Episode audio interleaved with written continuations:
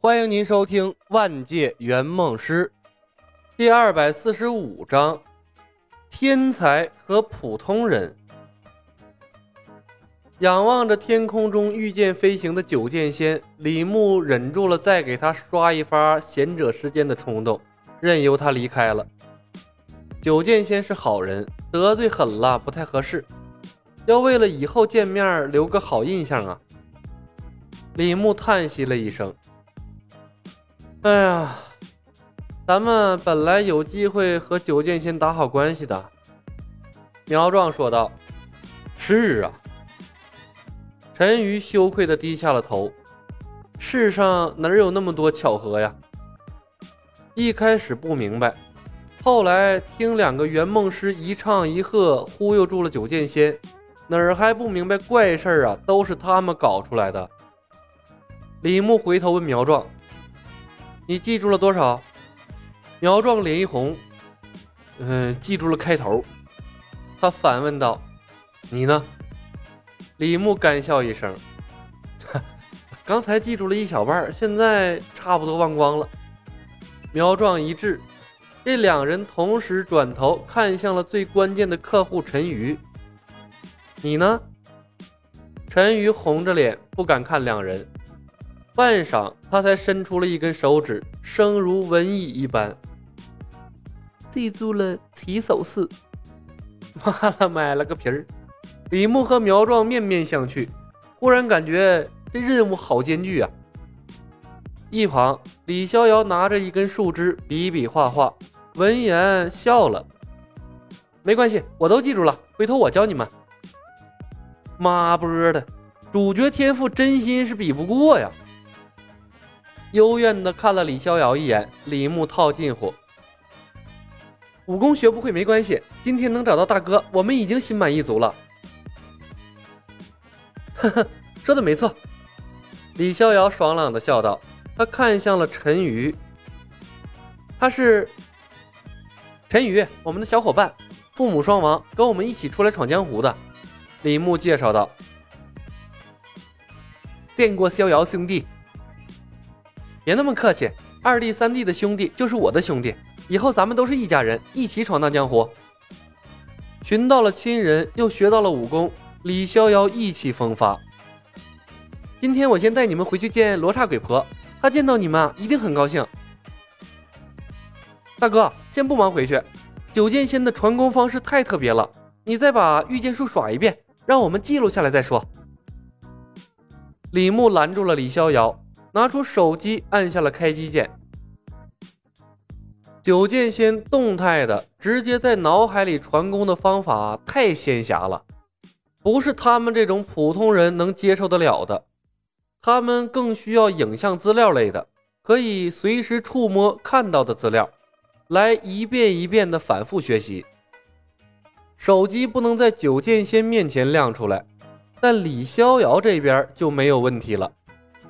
紧接着，苗壮、陈瑜都掏出了各自的手机。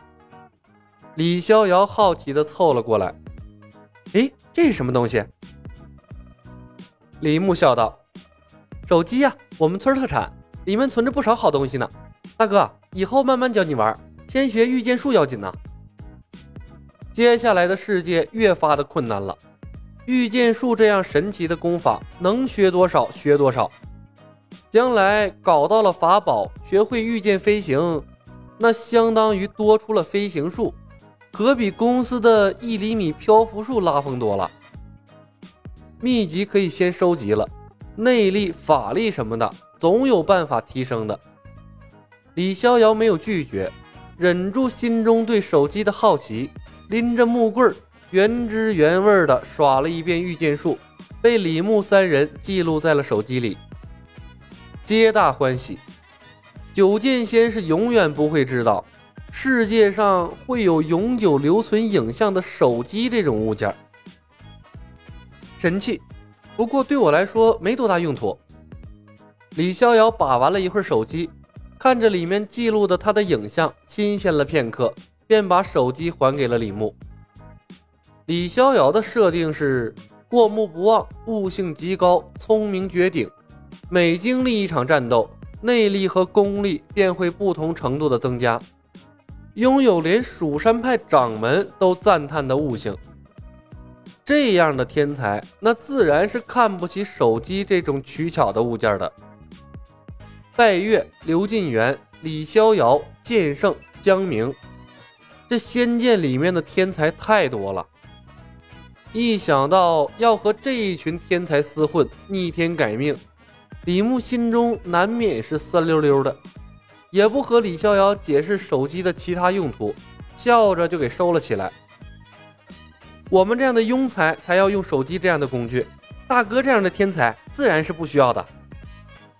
李逍遥大咧咧地拍了拍李牧的肩膀：“我们李家只有大侠，没有佣人。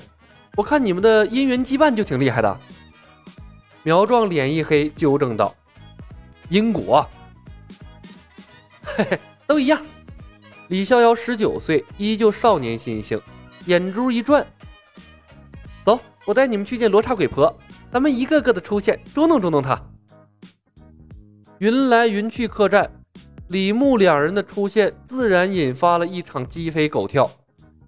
但看着两张和李逍遥一模一样的脸。李大婶终究是个善良的人，放下了心中的戒备，接受了两人。当然，免不了斥责李三思夫妇一阵儿，把一个李逍遥丢给他，耽误了他十多年的青春也就罢了，竟然又不负责任的弄出了一对双胞胎丢给了别人，太不负责任了。小白、小黑，苦了你们了。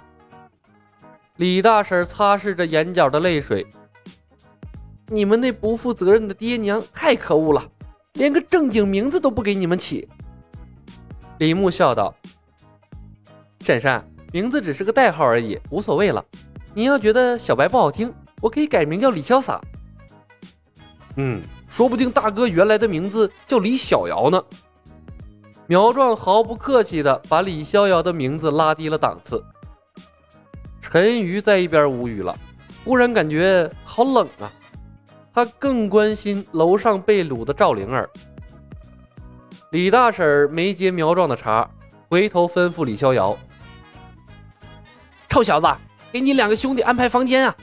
以后都在云来云去客栈住下了。”婶婶不必为我们的吃食担心。李牧察觉了李大婶眼中的愁色，笑着说道。以后我们三个就是店里的活招牌，云来云去一定会天天满客的。